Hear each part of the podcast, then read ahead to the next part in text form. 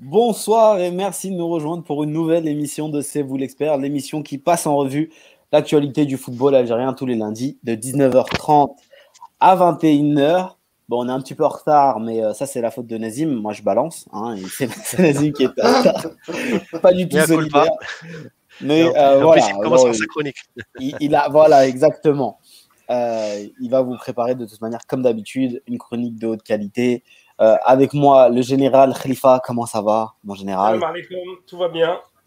Alhamdulillah. Nazim, comment ça va Ça va, Yaya, ça va, alhamdulillah. Euh, la santé, j'espère que tout le monde va bien.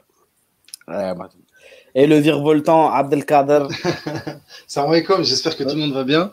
Notre marazani, euh, la Merci, c'est gentil. Voilà. Merci, c'est gentil. C'est trop d'éloges pour moi. Euh, je suis très content d'être avec vous encore ce soir et j'espère que bah, on va débattre sur plein de choses. Donc, euh, encore une, émission super riche. Une émission super riche en espérant qu'on pourra aller jusqu'au bout. On passe le salam à tous ceux qui nous rejoignent. Mais à sur pour le programme, d'habitude je le poste. Mais... Ah oui. Super riche en espérant qu'on pourra aller. Mais, mais euh, j'ai pas pu le poster parce qu'on attendait une invitée exceptionnelle. Et finalement, ça s'est pas fait. Donc, euh, c'était difficile de changer au dernier moment. Donc, désolé. Voilà, voilà. C'est pas très grave, on t'en veut pas, mon bon Khalifa. On commence comme d'habitude l'émission avec euh, le Made in Algeria, servi par Nazim. On t'écoute, Nazim. Bon, Khalifa, euh, ta sanction aujourd'hui sera de chanter le jingle, mais bon.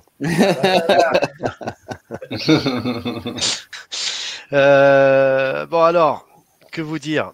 Le championnat d'Algérie, ben, il poursuit son, bonhomme de chemin. Hein, euh, avec toujours quelques matchs retard par-ci et par-là, euh, qui s'accumulent d'ailleurs. Nous, nous en sommes à une quinzaine de matchs retard. Je ne sais pas comment ça va se boucler tout ça, mais en tout cas, le championnat, lui, continue son bonhomme de chemin. Donc là, nous jouions déjà, déjà, vous rendez-vous, est-ce que vous vous rendez compte, la 16e journée de Ligue 1 euh, ce week-end? Il y a eu 8 matchs sur 10. Je fais un petit smiley, ça va, ça, tient la route. Euh, deux matchs reportés en raison de Champions League. Le Mouloudia d'Alger euh, qui devait se déplacer à Borges et le CR Belouizdad qui devait recevoir la JS Saoura dans un, match vraiment dans, dans, le choc de la journée. Alors, du coup, il y a eu huit matchs. Euh, les résultats n'ont pas été finalement très surprenants par rapport aux attendus, sauf le leader, l'entente de Sétif, qui a été battu à Biskra 1 à 0, donc surprise. Yaya, Biskra, finalement, euh, elle se prend des, des, des, des, défaites lourdes en ce moment à l'extérieur, mais à domicile, ça fait tomber les, les grands. Donc, euh, c'est pas du rationnel tout ça, mais en tout cas, Biskra. Parce que Biskra n'est pas rationnel, évidemment. en tout cas, Biskra, donc, euh, finalement, a réussi vraiment le, le, le, le coup, enfin, le, elle a réussi son coup hein, durant ce week-end en, en, battant effectivement donc l'équipe de Sétif 1 à 0. Alors, Sétif pourra toujours se plaindre euh, par un but refusé en première période. Il semblerait que, le joueur de Sétif n'était pas hors jeu, ne soit pas hors jeu. C'était vraiment à la limite. Et bon, voilà, c'est des erreurs d'arbitrage qui arrivent. Malheureusement, j'ai envie de vous dire à chaque euh, chaque journée. On va pas accabler les arbitres à chaque fois, mais c'est vrai que ça peut avoir aussi une incidence parfois sur le résultat final. Finalement, Biskra, elle a réussi en fin de match à marquer un but magnifique par El Harari sur un coup franc direct. Hein. Une victoire très importante. Bien sûr, bien sûr. Bien sûr, par Al-Harari, donc sur un coup franc direct, euh, magnifiquement euh, tiré d'ailleurs, que euh, n'a rien pu faire. Donc 1-0, Biskra, oh. donc qui se donne un peu d'air, qui va, oui, oui, oui, Aya. T'es un petit peu bugué, mais c'est pas grave, Nazim. Ah d'accord. Donc Biskra, donc qui bat Sétif, donc 1-0, et au final, donc Sétif fait du surplace, mais derrière, derrière, et c'est pas euh, sans chauvinisme aucun, le MCO qui est en train d'aligner une quatrième victoire consécutive. Cette fois-ci, euh, la victime du MCO, c'était la JSM Skikda, et à l'extérieur encore, s'il vous plaît. Franchement, une équipe du MCO qui, qui m'impressionne de plus en plus de par sa régularité. Alors, est-ce qu'on peut parler des Ferrer Din Madoui Peut-être, en tout cas en partie. Euh, J'ai vu une équipe solide qui, euh, qui, qui, a appris à gagner même dans la difficulté. Donc c'est une équipe avec laquelle peut-être il faudra compter, sauf si les moyens financiers les problèmes financiers ressurgissent d'ici là. Mais en tout cas, pour l'instant, le MCO aligne une quatrième victoire consécutive. Nazim, oui. Nazim, euh, sur les quatre matchs, euh, Madoui, il était là sur les quatre ou trois, je crois, non Trois. Trois, trois, En tout cas, moi, j'ai vu deux matchs sous Madoui. Et honnêtement, euh, on peut voir, c'est une équipe qui est cohérente en fait. il a j'ai vu le match contre Constantine et contre le Paradou, et c'est une équipe qui se projette très vite en contre. dans le bloc. Franchement, ils, sont, ils ont un bloc super bien organisé. Et tu as les milieux qui font les efforts. honnêtement, Madou, il a réussi à faire quelque chose de bien en, en très peu de temps. Tout à fait. Et j'ajouterais juste, euh, je mettrais quand même en lumière un gardien, ça s'appelle Oussama Tim. On en parle très peu. Euh, c'est un gardien, franchement, qui, c'est l'ancien gardien de Tajnant, hein, euh, au passage, qui est en train de faire une superbe saison. Et franchement, je pense que c'est un gardien à suivre, y compris pour l'équipe nationale locale. on en reparlera peut-être dans, dans, une prochaine émission, mais en tout cas, c'est vraiment un gardien à suivre. En tout cas, il m'a bien impressionné cette saison. donc finalement, L'autre équipe en forme du moment, c'est la JSK Billy. La JSK qui aligne une quatrième victoire consécutive aussi, en venant à bout de Medea. Medea qui marque le pas quand même depuis trois matchs. Euh, donc finalement, grâce à Hamroun et un superbe but de Ben Abdi en fin de match dans les arrêts de jeu, un tir euh, des 30 yards, euh, pleine lucarne quasiment. Donc voilà, donc voilà, un peu à l'américaine. Finalement, la GSK s'impose 2 à 1 et la GSK qui continue avec Denis Lavagne. Ça me rappelle Kader, le CSC d'il y a deux ans. Euh, la GSK est sur la bah même euh, lancée. Voilà, avec je suis très, je suis pas très séduit par de excuse-moi de te couper, je suis pas très séduit par euh, Lavagne. Alors oui, je veux pas cracher dans la soupe.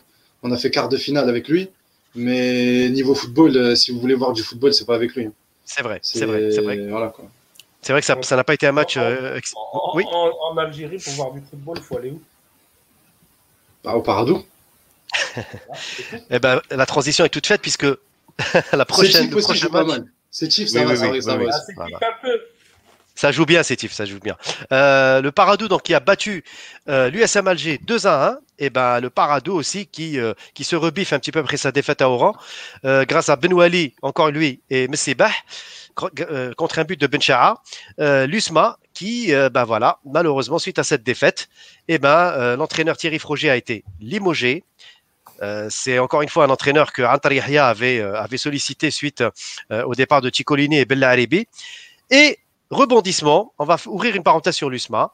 Euh, aujourd'hui, c'est Mounir Zardoud qui vient d'être nommé en remplacement de euh, Thierry Froger. Donc ça a été très très vite. C'est un enfant du club, euh, Mounir Zardoud, faut-il le rappeler. Après, le hic dans tout ça, après, je, je passe, les amis pourront intervenir. Zardoud, c'était un entraîneur que Yahya ne voulait pas au départ. Je dirais même que c'est Yahya qui l'a un petit peu mis de côté une fois qu'il est arrivé aux commandes de l'USMA, puisque Zardoud était prévu pour le début de saison de l'USMA mmh. avant l'arrivée de Yahya. Donc au final, euh, je ne sais pas comment on peut interpréter ça. Yahya bah, revient. Yahya revient. Euh, pardon, Yahya. Euh, Zardoud revient par la grande porte, par, donc promu par les dirigeants de l'USMA. Moi, je vous pose la question est-ce que Yahya n'est-il plus enfin, a-t-il vraiment les, coups des franches pour diriger l'USMA ou est-il sous tutelle? Bah, Je sais pas.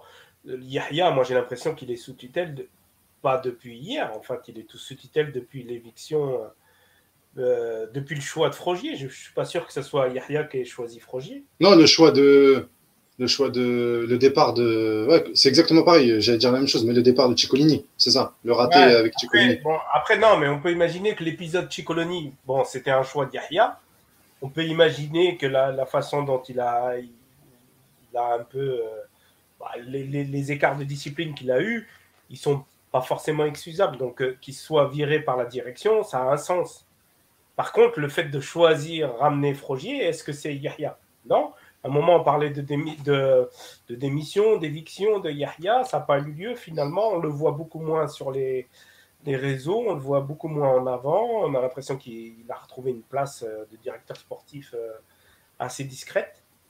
Donc moi, j'ai l'impression qu'il n'avait pas les coups des franges depuis un certain temps. Donc euh, là, c'est juste un... La boucle est bouclée. Quoi. On, a fait une parenthèse Yahya, on l'a ramené pour faire un projet le projet, il a fait euh, Pchit. Et du coup, bon, il reste encore Yahya, mais pour combien de temps euh, euh, ça... Moi, j'ai moi, j'ai juste l'impression qu'on a perdu six mois, en fait. C'est triste pour l'USMA. C'est triste, triste, pour, lui aussi. C'est triste pour lui, c'est triste pour l'USMA, c'est triste pour le football algérien de finalement toujours faire la même chose, toujours les mêmes recettes. On vire un entraîneur et on ne cherche pas à comprendre, on n'essayait pas de construire un projet. Pourtant, c'était l'occasion rêvée euh, cette année, sans supporters dans les stades, donc sans, avec un peu moins de pression, même si la pression des supporters s'exerce sur les réseaux sociaux ou même devant les, devant les, sièges des, des, clubs.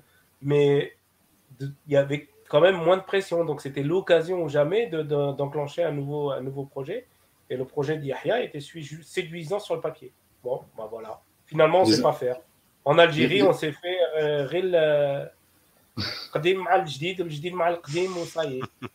non, c'est vrai, c'est vrai. Moi, j'ai très rapidement, j'ai l'impression qu'on a perdu six mois euh, pour reprendre l'entraîneur qui est venu, euh, qui était en place euh, quand Yahya est arrivé.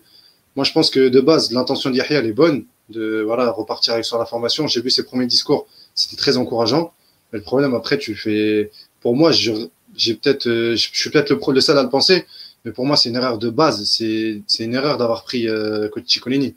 Tu sais très bien, tu es, au courant de comment il est le personnage, et tu sais très bien que 9 chances sur 10, ça va péter en Algérie, ça va pas rester très longtemps. Donc je pense que son erreur, c'était ça. Et depuis, bah, il a plus les pleins pouvoirs et donc euh, son projet, de facto, est mort à ce moment-là. Nazim. En tout cas, oui, en tout cas, euh, les amis, juste pour dire que finalement, donc, euh, les, mauvaises séries aussi s'accumulent pour l'ASO Schlef, cher à, notre ami Khalifa. Donc l'ASO Schlef battu par l'équipe de Ain D'ailleurs, on, a une pensée aux personnes qui sont décédées. oui. Et aux inondations à Schlef, Rabbi un hommage vraiment euh, aux, victimes. aux victimes des inondations. De Wet à Wesley. Et donc, effectivement, c'est. Ouais, donc, la banlieue ouest de Schleff, effectivement. Rabbi Salim, toutes nos condoléances aux, familles. Et donc, la Schleff, malheureusement, elle aussi a été battue 3 à 2 par une courageuse équipe de Ain Mila, faut-il le rappeler, qui ne s'est pas entraînée pendant 4 jours avant le match et qui a vu l'entraîneur Yahish partir. Et au final, donc, on a 22 entraîneurs consommés. Hein. donc, dernier pointage, 22 entraîneurs qui ont changé de club. C'est bien, c'est le fil euh, rouge de la saison, Nazim. On avait commencé à une dizaine il y a un mois, on est déjà à 22. On est à 22 entraîneurs. En 15 en 15 journées. Hein, donc, c'est, donc, c'est plus d'un entraîneur, un entraîneur et demi par journée. Donc, c'est, quand même énorme.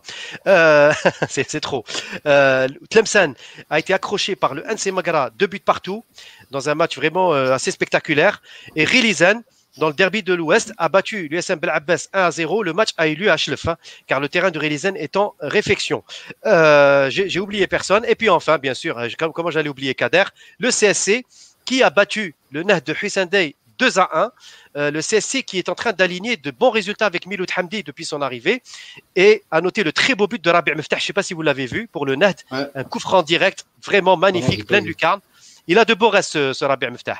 Euh, donc du coup, pour le classement, ça ne change pas puisque Sétif est toujours en tête, sauf qu'elle a été rejointe par le MCO avec 30 euh, points en tête du championnat.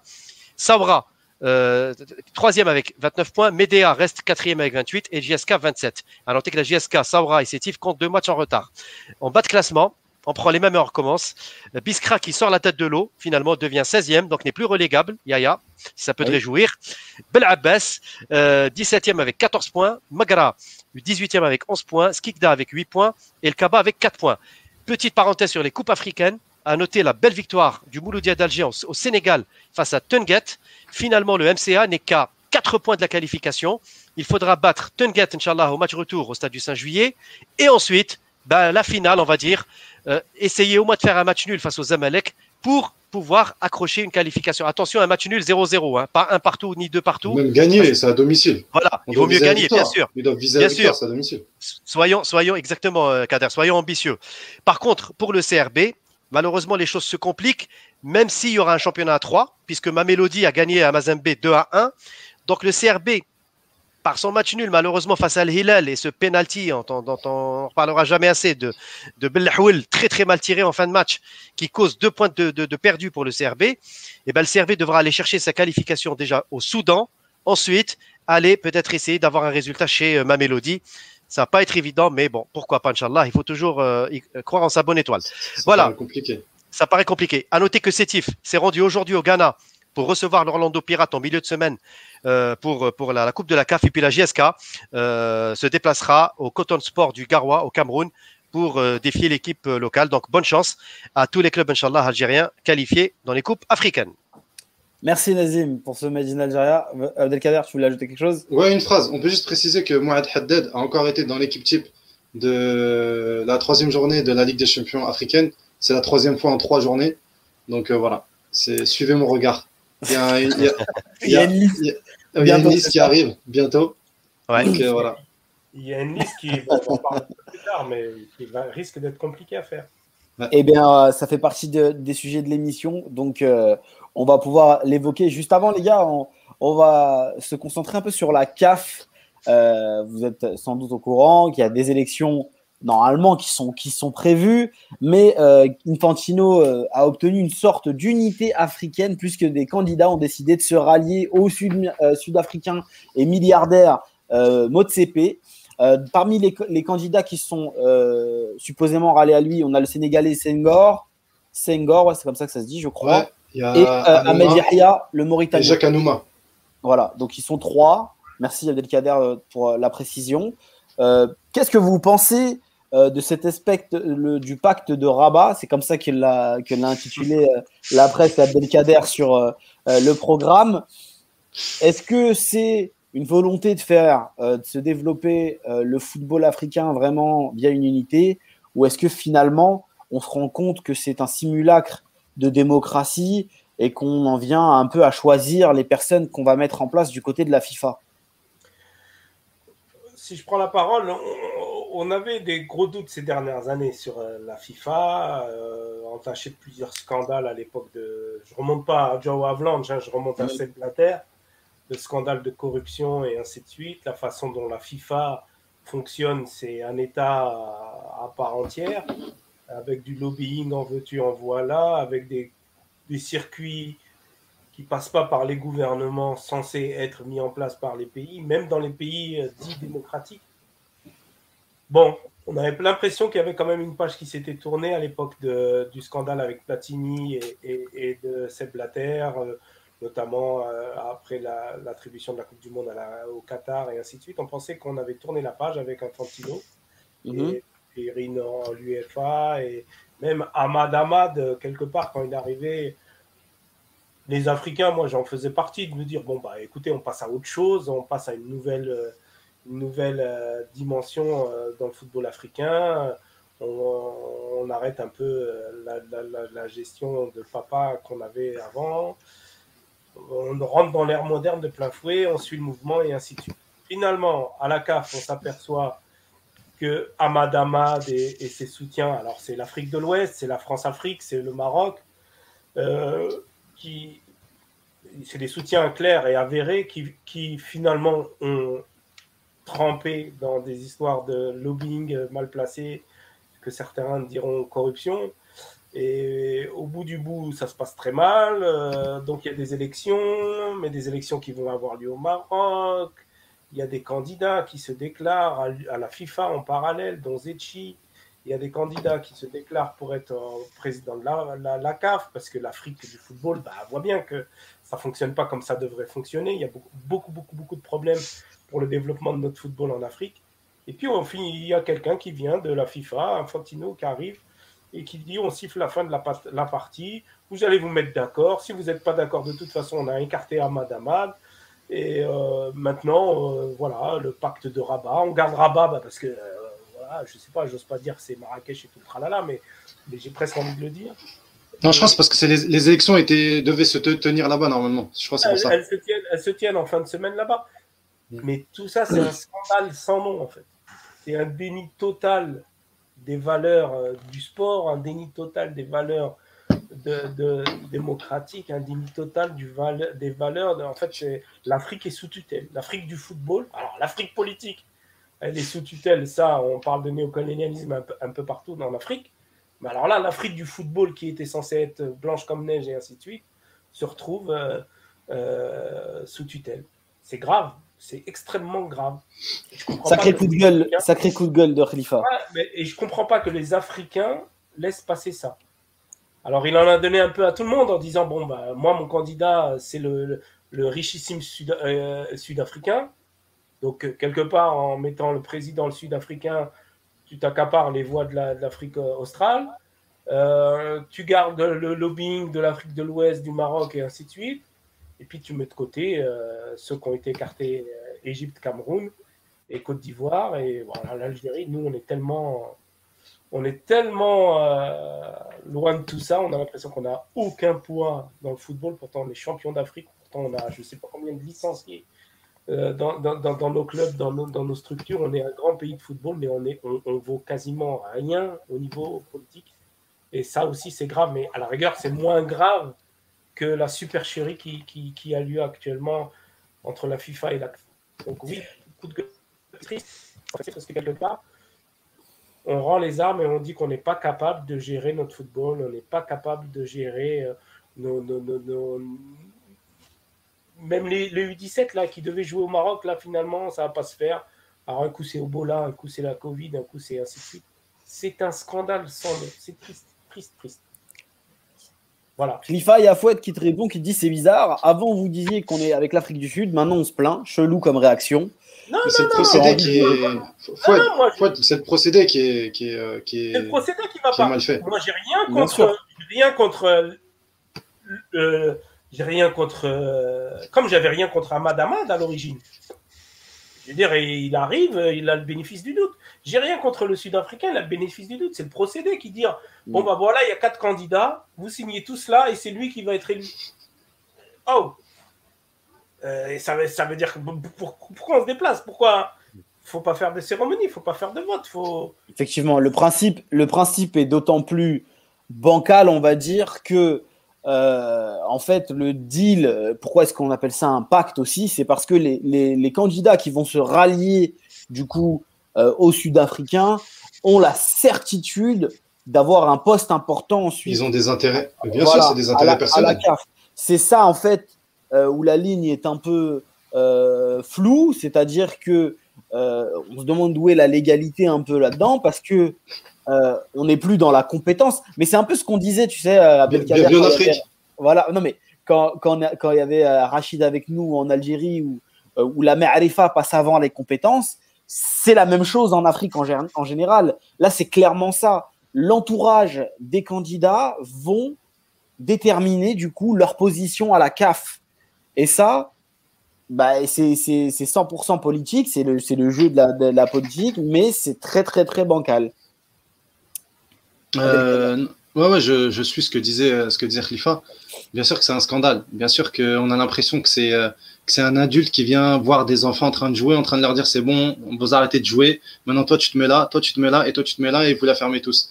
Et j'ai l'impression que c'est ça. Avant avec euh, Hayatou, on avait l'impression que le gars gérait un petit peu, que voilà, on, la, la, la main mise sur la FIFA était pas trop voyante. Depuis qu'Ahmed Ahmed, c'est c'est c'est ça se ça se voit non, mais avec, Ayatou, avec Ayatou, exactement ce qu'on a eu avec Ahmad Ahmad. Et, mais en moins voyant, en moins voyant, je veux dire, avec, Ahmed Ahmed. Avec l'Égypte et le Cameroun, on avait exactement les mêmes. Euh, c'était un camp opposé. Bien, sûr, mais là, ce que je veux dire, c'est que. le football africain est parti à l'ouest avec, euh, bah, avec la, France-Afrique, euh, je veux le dire. Hein. La France-Afrique, Maroc, Sénégal, Gabon et tout ça. Et, bon, Ahmad Ahmad, c'était important dans toute cette histoire de, Madagascar. Mais là, le repositionnement, euh, c'est pas vraiment le fait que, que le Sud-Africain arrive. Moi, je pars du principe qu'il y a des compétences partout en Afrique. Je veux dire, on pourrait avoir un super euh, président de la CAF euh, au Maroc, un Marocain ou Tunisien ou, ou Ivoirien. Ou... J'ai pas de souci avec ça. Le souci, c'est le process, c'est c'est est-ce qu'on a besoin d'Infantino pour, euh, pour, pour, pour, avoir un Justement, j'allais venir. J'allais venir, Khalifa, et, c'était pour te dire que pour moi, enfin, la vision que j'avais, euh, Ahmed Ahmed, de ce qu'il nous a montré depuis le départ, mais il s'est plié à tout ce que la FIFA a voulu. Et on avait réussi enfin à mettre une Coupe d'Afrique en été.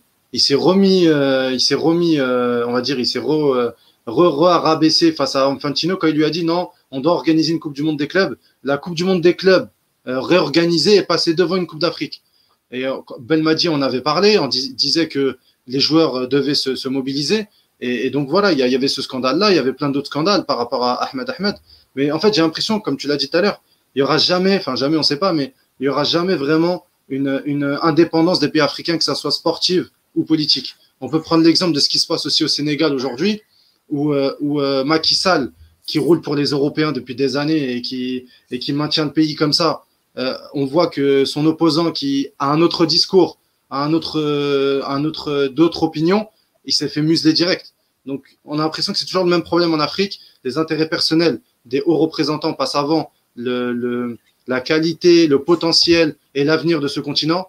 Et là, c'est encore une fois euh, l'occasion ça, aurait pu être l'occasion d'avoir de vraies élections. On avait quatre candidats, euh, tous, on va dire, les défauts et les qualités des uns des autres, mais au moins on aurait pu avoir une élection.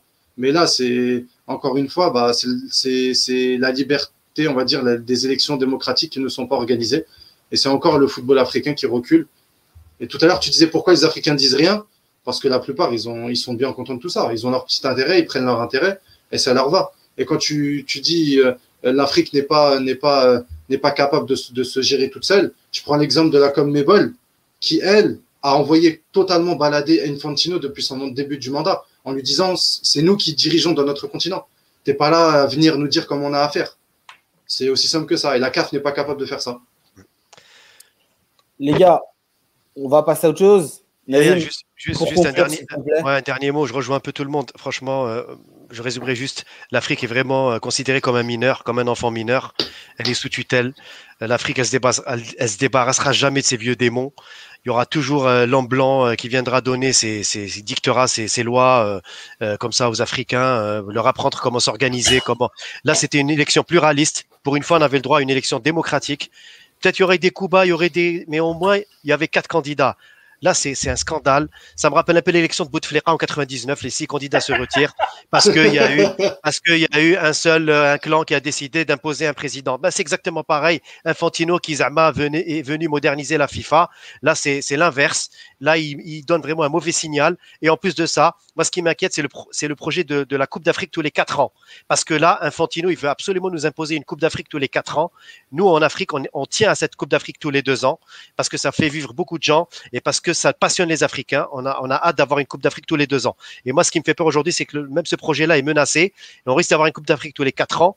Et voilà, encore une fois, malheureusement, l'Afrique est sous tutelle. Donc, euh, quand est-ce qu'on va, on va s'en débarrasser de cette, cette mainmise de, moi, de, moi, voilà. je, je m'attendais à ce que tu sois hyper sévère avec Zetchi, puisque pour le coup, il n'a pas existé. L'Algérie n'a pas du tout existé. Donc... Euh, Khalif, comment il veut qu'il existe alors qu'il était déjà euh, bien embourbé ouais. dans son histoire de tasse? non mais, non, mais même lui, ça lui va bien que le mot de CP passe. Il était avec lui depuis le début, de toute façon. Il wow, le soutenait. Enfin, bien. On, on a l'impression qu'on n'a pas notre mot à dire. Ouais, c'est vrai, ça aussi. C'est vrai. Non, mais, mais je pense qu'il y a. Je pense qu'il était dans son affaire. C'est pour ça. D'ailleurs, une affaire qui, au final, le tribunal arbitral du sport l'a, l'a, l'a, l'a, l'a blanchi et il peut se, se, il est toujours en course pour euh, les élections du COMEX, du comité exécutif euh, à la FIFA. Il sera avec euh, contre l'Ekja du Maroc et Aboulida de l'Égypte. Donc voilà, après, chacun, les chances, ça va moi, dur, je sais pas. Ça, ça, va être très dur, pour va. Être très, très dur. Ça il a du retard. Pour lui, mais, mais comment, quand, quand on sait ce qui s'est passé, moi, je pense qu'il a une part de responsabilité parce que il délègue beaucoup, il n'a pas fait attention à ce qu'il a fait, il a peut-être qu'il n'a pas pris au sérieux la chose. Mais de l'autre côté aussi, ça a été prouvé que voilà, on l'a vendu auprès de la FIFA et ça montre aussi l'état d'esprit de chez nous entre Algériens. Les gars, je vais faire exactement ce que Tahar m'a dit là sur le chat. Envoie une transition équipe nationale, s'il te plaît, parce qu'il en a marre. Et du coup, c'est ce qu'on va faire. On va parler un petit peu. Ouais, mais tard, on est obligé de parler d'actualité aussi. Oui, et oui, mais tu as totalement, il a totalement raison. Euh, vous avez, vous avez tous les deux raison. Chacun euh, défend son steak. C'était un sujet important, c'est vrai quand même. C'est un scandale et on est obligé d'en parler.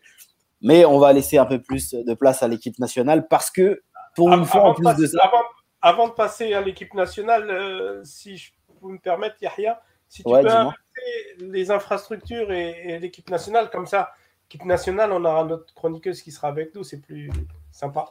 Ah, tu veux passer directement aux infrastructures Ouais, mais Ok. c'est une transition en plus qui va avec le débat. C'est le général qui parle. Hein. D'accord. Non, non, Bon, Très non, bien. Non, non, c'est pas vrai. Les juste- infrastructures, ça va avec l'équipe nationale en plus. Voilà, Bon. je pense qu'il faut parler plutôt de ça. En introduction, d'accord, on va parler effectivement des, des infrastructures. Alors, il y a le stade de Oran qui va être, qui va être livré. On a eu quelques images. C'est magnifique, c'est beau, une belle pelouse, etc., etc. Mais dans le même temps, cette semaine, euh, on a vu passer des photos du stade du Tizi Ouzou, euh, un stade euh, euh, bah, en fait complètement laissé à l'abandon. Euh, c'est un terrain vague, vraiment avec des mauvaises herbes. euh, c'est euh, c'est un, enfin, c'est littéralement un terrain vague. Je sais pas comment vous dire. ça, c'est ça, Parce que c'est qui n'ont pas vu les photos, c'est pourtant, littéralement. l'architecture est belle hein, du stade. L'architecture du stade est belle. Magnifique. Hein. euh, des beaux gradins, tout ce que vous voulez. Mais au niveau de la pelouse et, des ouais. composantes du terrain, c'est une catastrophe absolue. Donc, c'est clairement euh, une option en moins, du coup, pour, euh, pour l'équipe nationale. Quel avenir pour des stades comme celui de, de Chizi Ouzou, laissés à l'abandon Et qu'est-ce que, qu'est-ce que ça vous a fait, vous, de voir ces images de, de terrain vague? En fait, il n'y a pas d'autre mot. quand j'ai vu ces photos-là, je me suis, je me suis tout de suite remémoré des Haddad, des, des, des, des, projets qu'on donnait à foison comme ça à des hommes d'affaires, soi-disant, et on leur disait allez, construisez, voici le marché. Voilà. Moi, ce qui, c'est vraiment à l'image de l'Algérie. C'est le gaspillage dans toute sa splendeur. On gaspille toutes les ressources du pays. Oh, il n'y a pas de contrôle, il n'y a pas de mécanisme de vérification, des normes, etc. Et on se retrouve aujourd'hui avec un terrain en jachère. C'est un scandale. Moi, quand j'ai vu les tribunes de Tizi Ouzou, le stade, il est bâti sur, des fondations solides. À l'époque, il y avait les Haddad. Ensuite, on a pensé à le donner aux Turcs. Ensuite, il y a eu une Tchouka pas possible parce qu'il y a eu entre-temps la départ de Bouteflika. Donc tout ça a fait qu'aujourd'hui, on se retrouve avec un stade qui est laissé à l'abandon avec des herbes folles. Et moi, je ne comprends pas. Il n'y a pas eu de réaction derrière. Il n'y a pas eu de réaction, ni de la tutelle, ni. On aurait aimé avoir Salima Swakri aujourd'hui pour nous donner son témoignage. Parce que, moi, je dis sincèrement, c'est un scandale. Dans un pays qui se respecte, on ne laisse pas passer ça sous silence. Euh, Tizi Ouzou, la JSK est, une grande ville qui a tant donné au football algérien. La région de la Kabylie a besoin d'un grand stade aujourd'hui aussi, comme les régions de l'Oranie, comme Sétif, comme Schlef, comme etc. Donc aujourd'hui, il faut, il faut être dans une logique où on doit bâtir des infrastructures récentes et nouvelles. Et le, et le stade de Tizi Ouzou paraissait comme une excellente alternative. Malheureusement, on se retrouve aujourd'hui avec du gaspillage d'argent, parce que le problème, c'est qu'il va falloir donner le projet à une autre société mais l'autre société, il faut qu'elle récupère le projet initial.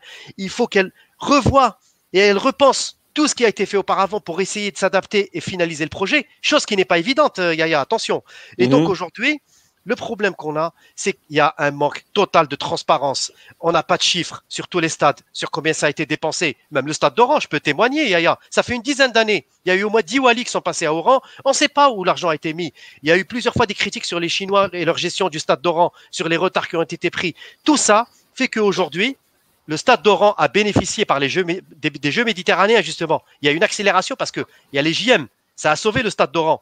Mais les autres stades, Tizi Ouzou, il n'y a pas de jeu méditerranéen. Euh, ou Sétif, ils attendent toujours leur stade.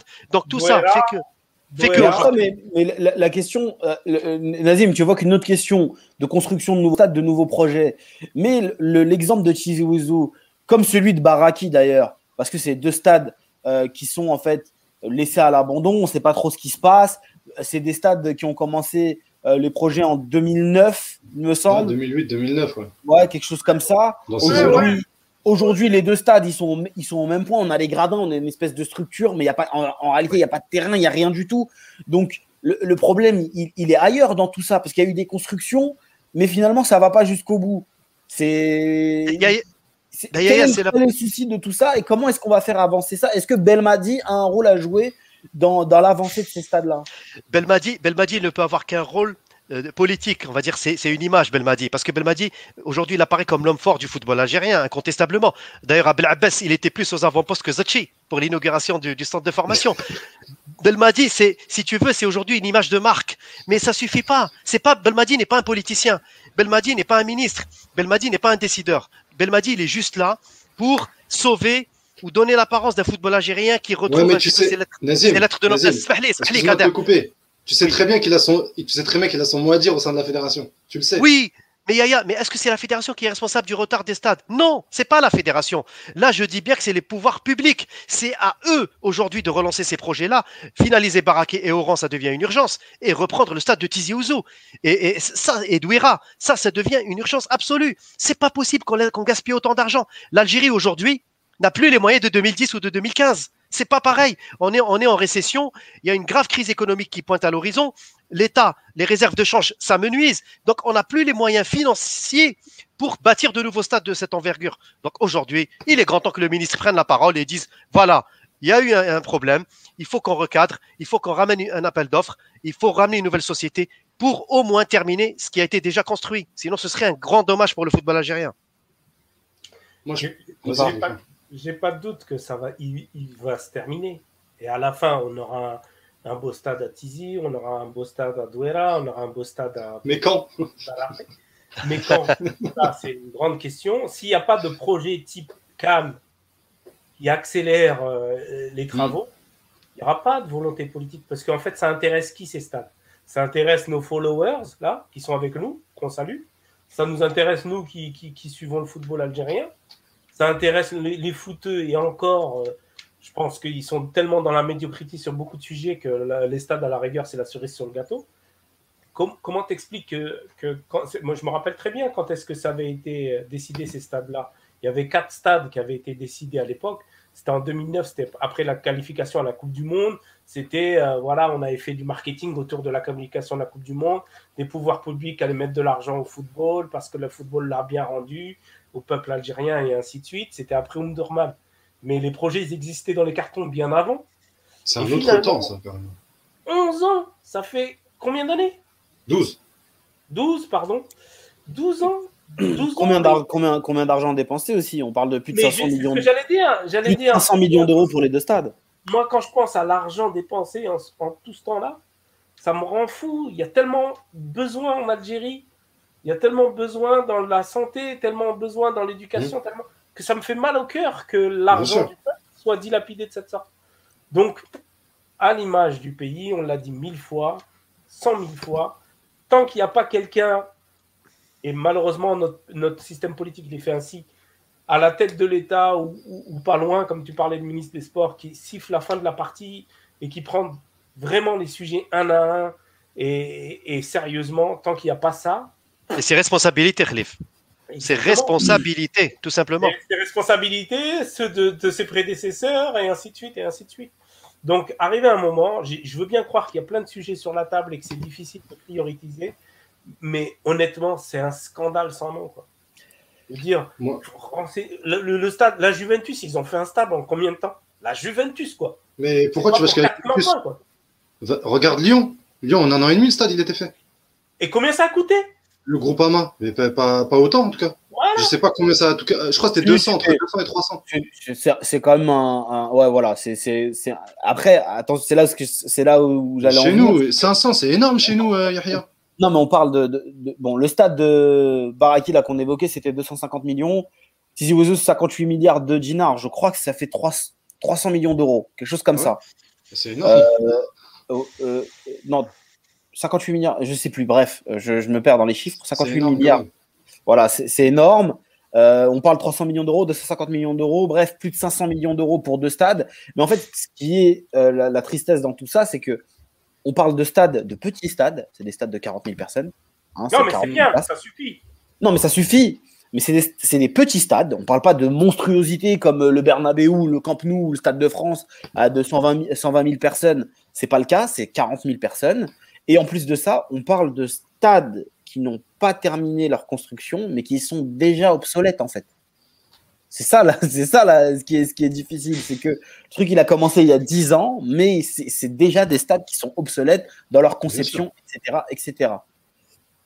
Mais, euh, mais, ouais, il y a, y a, y a euh, Tahar, il voulait faire une transition. Moi, je vais t'en faire une transition. Tout à l'heure, euh, Nazim, il parlait de. Déjà, je vais commencer par ce que disait Nazim. Là, on est en récession. Moi, je pense qu'on est dans une impasse. Parce que là, on est en récession. Rappelle-toi quand, quand on était en, en, Quand tout se passait bien, fait le bled, et que les robinets étaient ouverts. Les robinets étaient ouverts, tout le monde s'est rempli les poches.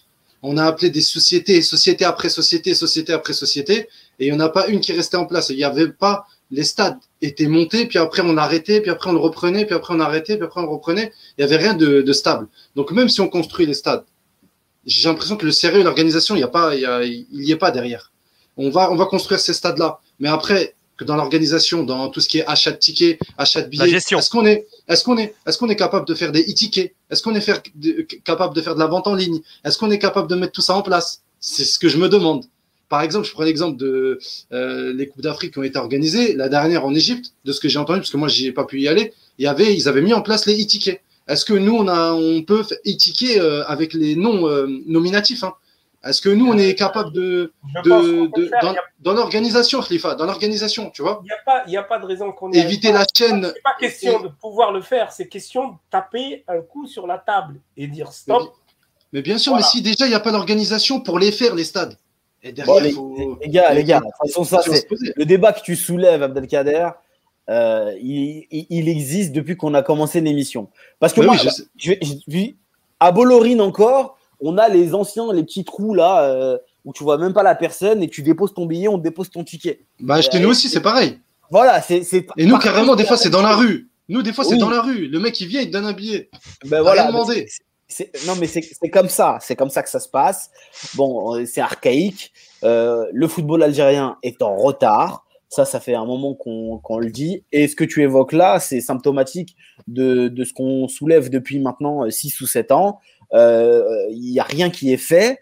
Et malheureusement, même Zetchi, d'un point de vue footballistique, il y a eu des évolutions. Mais d'un point de vue structurel, là, je pense que c'est pas la fédération. Au-delà du foot, c'est sociétal. Euh, ça, ça faut taper dans le ministère, faut aller chercher dans ces choses-là. Et je pense malheureusement que depuis 30 ans en Algérie, le football est loin d'être une priorité. Quand des hôpitaux n'ont pas les moyens de soigner correctement les gens, eh bien, on comprend que dans, dans ce pays-là, euh, le football passe en second plan. Bien sûr, ça c'est, euh, il n'y a pas de souci pour ça. Même dans les autres projets, il y a d'autres projets qui sont prioritaires par rapport au football. le problème, c'est que les politiques, pendant un moment, ils ont utilisé le football comme, comme arme de, comme opium. On va dire, vu que le football c'est l'opium du peuple, ils ont justement, ils ont utilisé ça pour cacher la misère. Et, tout à l'heure, euh, Khalifa, il disait oui, mais Belmadi, il a pas le, il a pas le, on va dire la. Ah non, pas Khalifa, Nazim, pardon, pas désolé. Il disait Belmadi euh, n'a pas son mot à dire ou Belmadi déjà à la fédération, je pense qu'il a son mot à dire. Et même si c'est pas lui directement, les gens ils vont se dire quoi? Enfin même les hauts places ils vont se dire quoi? Ils vont se dire l'équipe nationale elle tourne très bien. Tant que l'équipe nationale elle tourne bien, ça nous permet de, on va dire, tempérer avec le peuple. On va, on va l'occuper avec l'équipe nationale. Quand et vu que l'équipe nationale marche bien et que Belmadi est à sa tête, on va lui, justement, on va falloir être beaucoup plus exigeant par rapport à Belmadi. Parce que rester à Blida, moi je suis désolé, je suis allé à Blida la dernière fois, la dernière fois c'était en 2000, fin 2018, et c'est plus un stade. Franchement, honnêtement, il est vétuste, c'est n'importe quoi ce stade faut dire ce qui est. en réflexion. Alors, en réflexion là. Oui, oui, oui, oui, oui. Et même les gens. Tu fais même pas. Deux, coups de peinture. Et écoutez, écoutez, je fais même pas de régionalisme. Constantine, c'est pareil. Il est en construction. Et là, il est en construction. C'est en train de le refaire. Et, et, mais la dernière fois que j'y suis allé, mais c'est une honte d'avoir encore des stats comme ça. Honnêtement, faut, faut dire ce qui est. Donc aujourd'hui, il y a aussi l'exigence à une exigence à, à, à, élever. Et une, une, équipe championne d'Afrique ne peut pas continuer à jouer dans un stade comme Blida. C'est pas normal.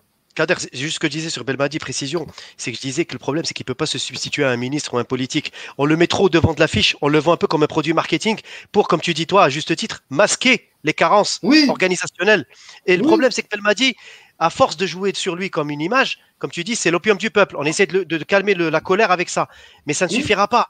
Les gens ont besoin de, vie, de, terrain, ont besoin de, les clubs ont besoin de terrain pour s'exprimer pleinement. Et aujourd'hui, on est dans une impasse parce qu'on n'a pas assez d'argent pour construire des stades, ni pour finir les stades qui sont en cours. Et c'est ça le problème de fond c'est que tant qu'il n'y a pas de mécanisme de contrôle, et comme disait Khlif, tant qu'on tape pas du poing sur la table, le ministre ne prenne pas ses responsabilités et dire basta le gaspillage, on va faire, on prend un cabinet d'études et on revoit de A à Z tout ce qui a été dépensé et tout ce qui doit être fini, eh ben on s'en sortira pas. Les amis, est-ce que déjà, bon, est-ce qu'on a notre invité est là ou pas? Elle arrive dans 5 minutes. Elle arrive dans 5 minutes. J'ai reçu un message, elle arrive dans 5 minutes. Très bien. Très bien. Eh ben, on, va enchaîner, sur. On va, on va enchaîner. Mais de toute façon, le, le, le, moral de, de, de ce débat-là qu'on a eu, c'est que euh, l'économiste Schumpeter, euh, il parlait de, du principe de destruction créatrice. Et eh ben en Algérie, on a la construction destructrice. Exactement. C'est un nouveau concept. et là, et, là, et là, Yahya, il a mis sa cravate. Là, c'était le temps. Euh, ah ouais. ouais. Voilà. Schumpeter, s'il vous plaît. C'était euh, c'était l'instant. Ça vole haut, hein Ah, bah Terminal ES, que veux-tu il faut, il faut rentabiliser. on, est, on est de la même équipe alors, Yahya. Exactement, bah, écoute les meilleurs. les amis, on va enfin parler de l'équipe nationale et euh, pour en dire du bien euh, avant tout.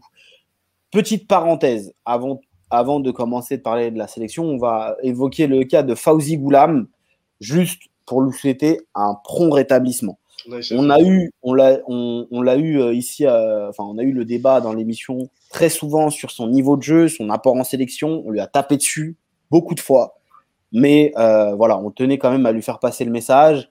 Euh, on lui souhaite un prompt rétablissement. On est avec lui dans cette épreuve. C'est, ça fait, c'est la deuxième fois qu'il se fait les croisés.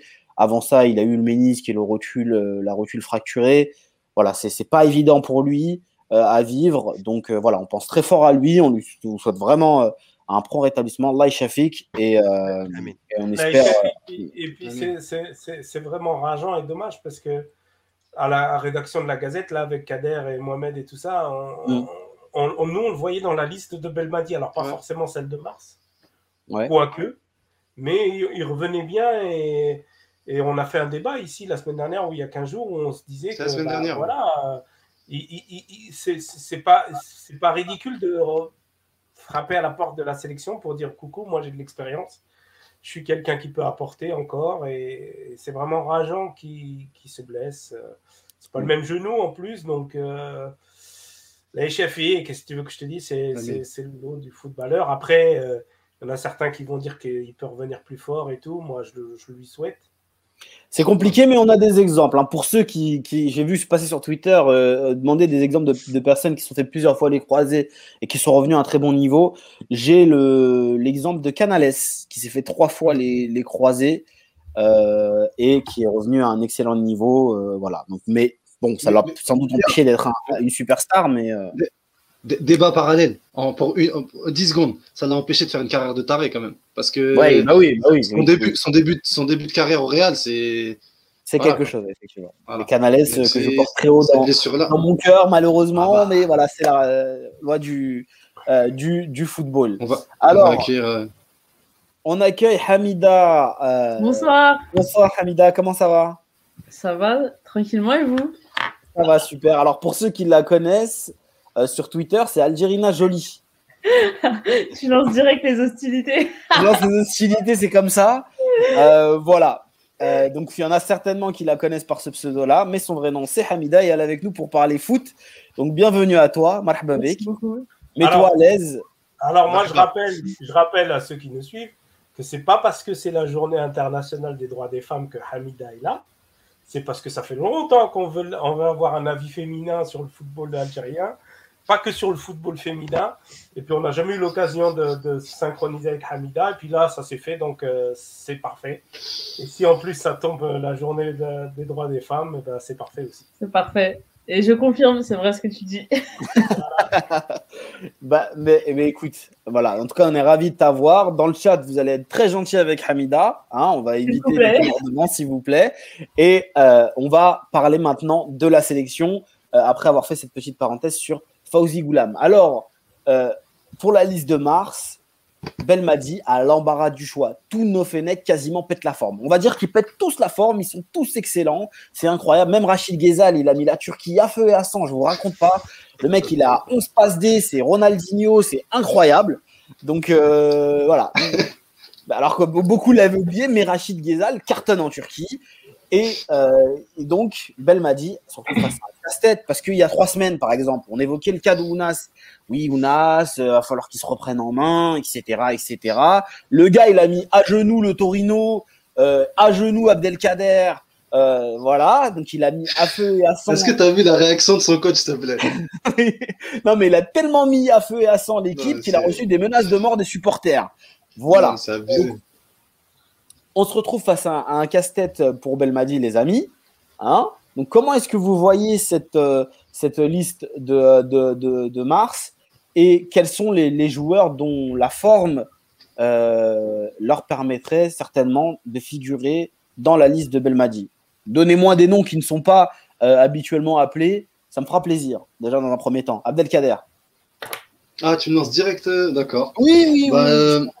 D'accord. Non, non, mais déjà, on voit, je vais parler globalement, on voit que dans tous les postes, déjà les titulaires habituels et les, ceux qui sont là depuis, à part Boudaoui, ceux qui, ceux qui ont participé à la Cannes, ils sont tous compétitifs ou euh, et performants, quand on regarde bien.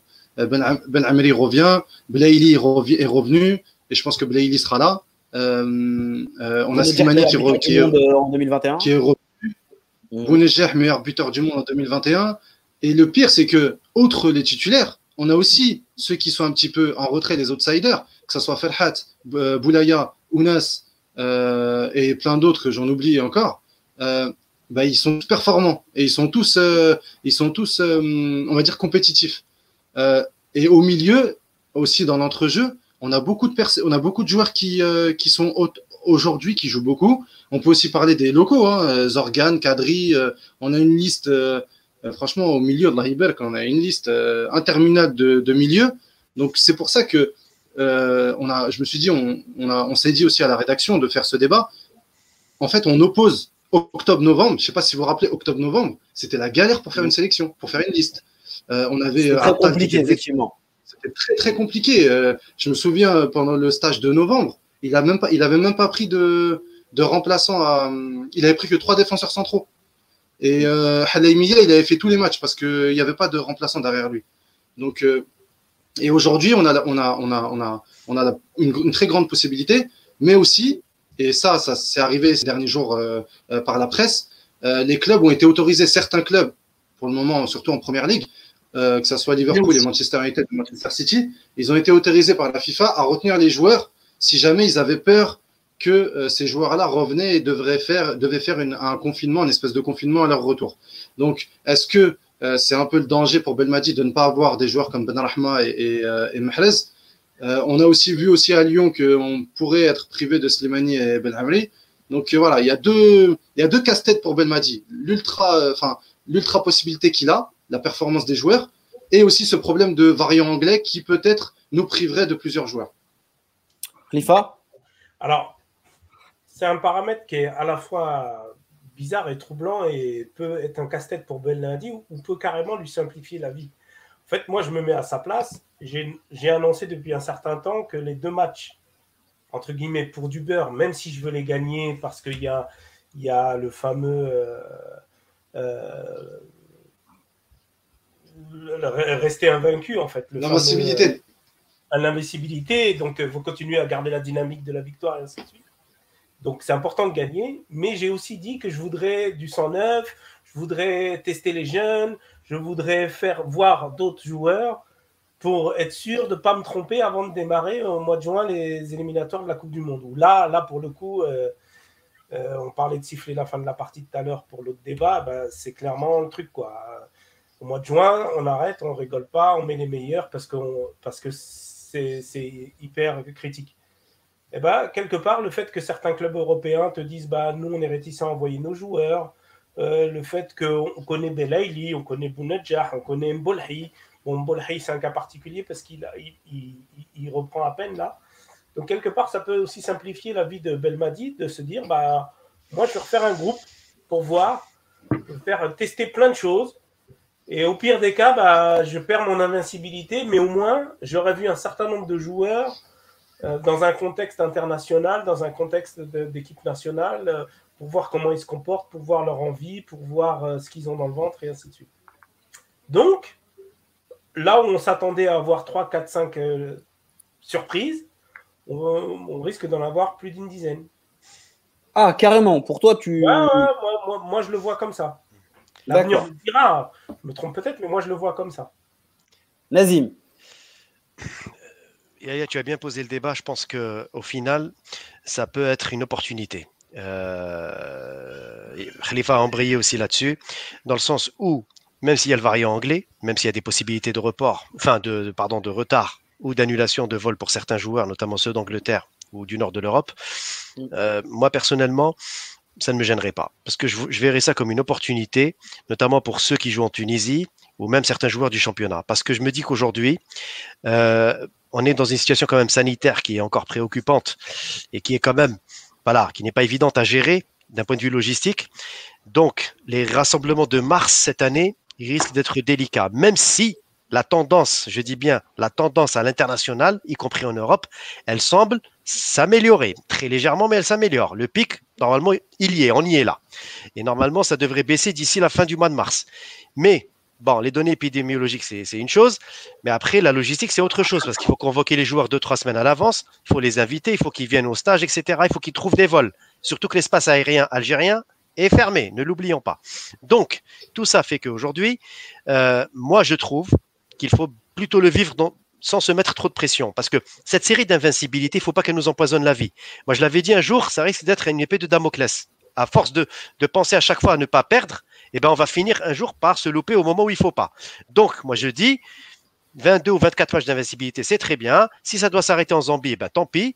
Mais l'essentiel, c'est d'abord la santé des joueurs. Et de deux, c'est surtout une occasion pour faire du turnover et pourquoi pas donner la chance à d'autres joueurs qui ne demandent que ça. Parce qu'au final, euh, ce sont deux matchs qui comptent pour du beurre, mais qui peuvent être une opportunité au final pour lancer des nouveaux joueurs.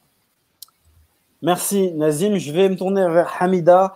Il y en a plein dans le chat qui nous disent Oh, vous auriez dû commencer par Hamida, la priorité, les gars, la galanterie, etc.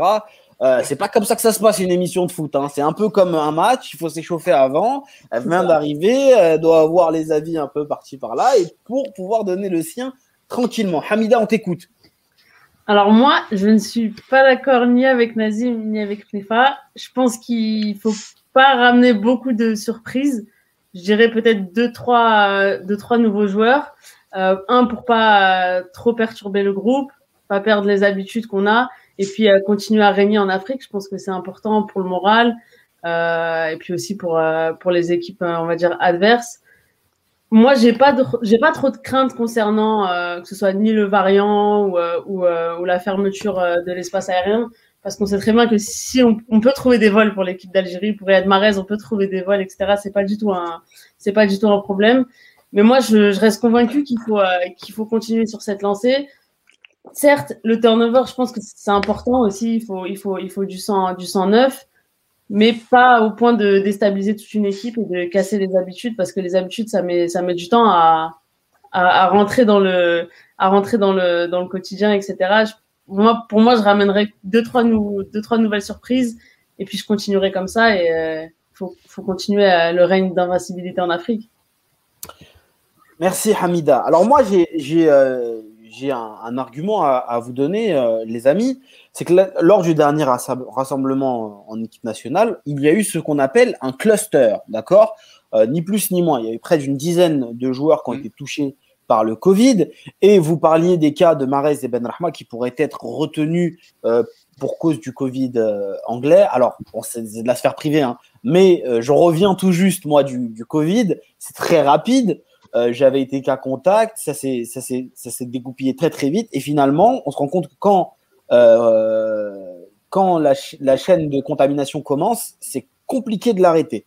D'accord? Donc, quand en équipe nationale, il y a un seul joueur qui est touché, on s'est rendu compte que les protocoles ont fait que c'était compliqué de ne pas faire en sorte que les autres le soient aussi.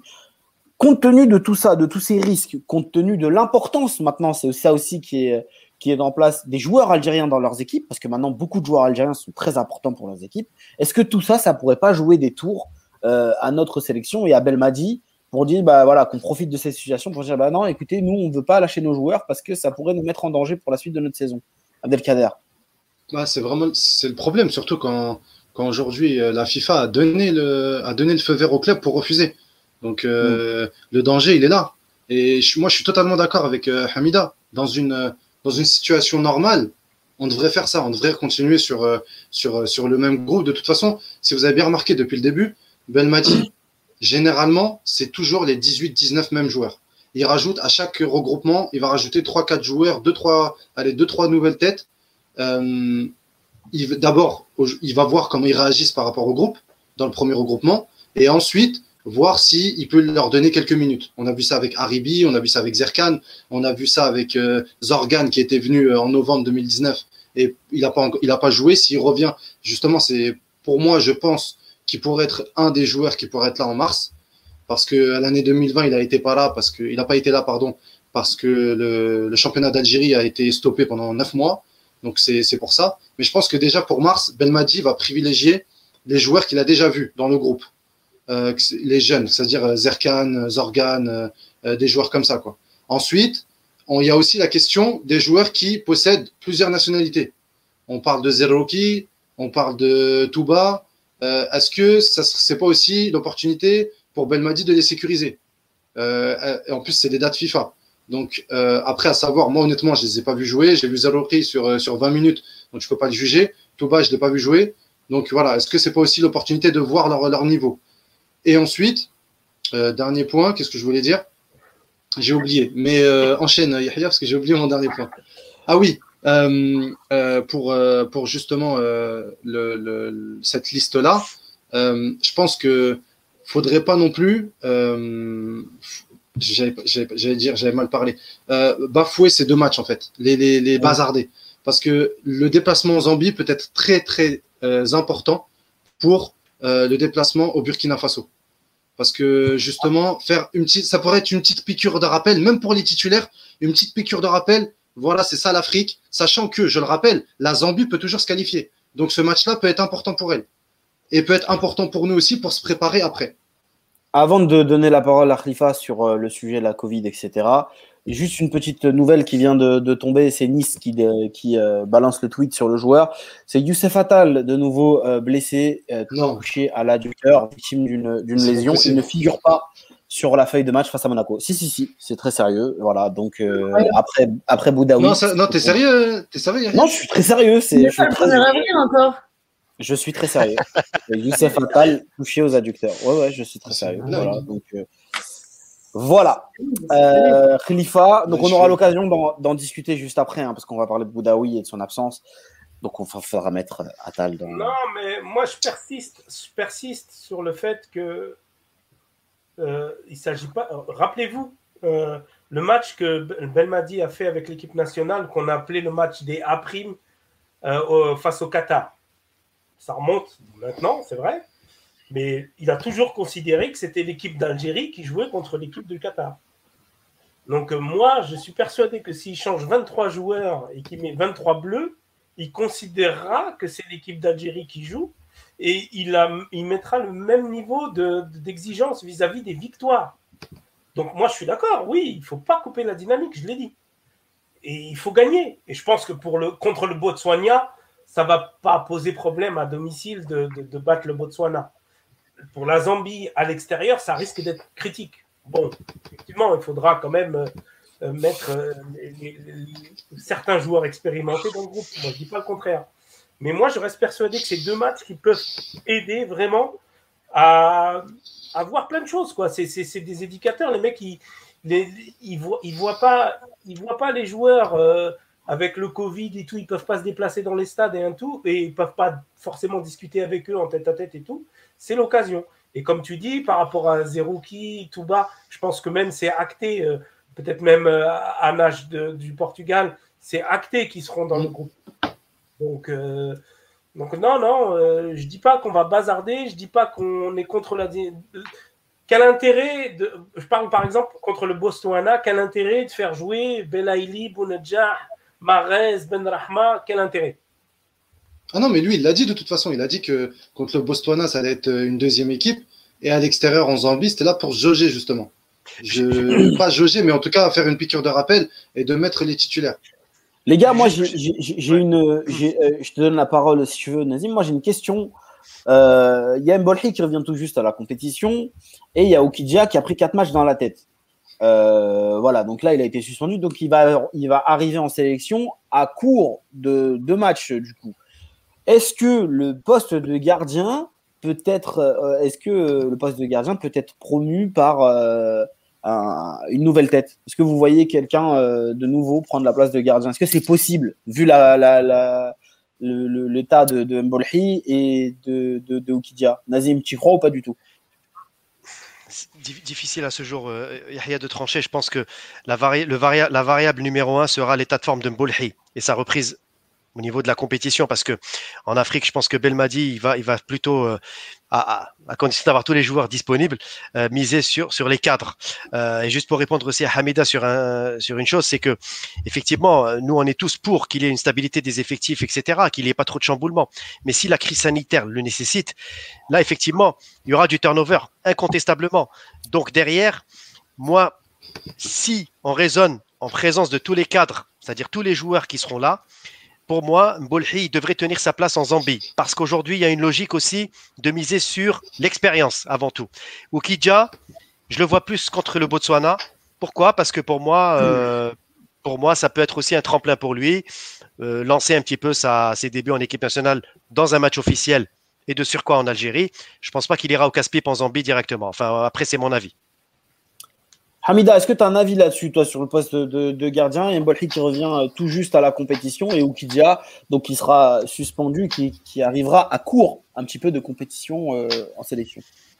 Non, moi je pense qu'on va rester avec, euh, avec eux et moi je me fais pas de soucis, notamment pour un Bolhi. Franchement, il a montré que même s'il a pas énormément de temps de jeu et que, en termes de championnat, c'est pas pas des gros gros championnats. Pour moi, il a il a toujours prouvé qu'il était à la hauteur et qu'il pouvait faire le job. Donc euh, moi vraiment j'ai aucun souci sur ça. Très bien. Les amis, une dernière chose à dire sur euh, le casse-tête de Belmadi où on peut passer au plus et au moins de la semaine Moi, c'est par rapport aux gardiens. Je pense que le problème des gardiens va se poser euh, sur le long terme. Quand on voit l'âge, l'âge avancé de tous les gardiens qu'on a et, et, on va dire le niveau d'exigence qu'ils ont, quand je vois le. ok, Mbolhi, Doha, ok, très bien, mais quand tu vois où ils jouent l'Arabie Saoudite, c'est un petit peu. voilà, c'est c'est pas le même niveau d'exigence que l'équipe nationale.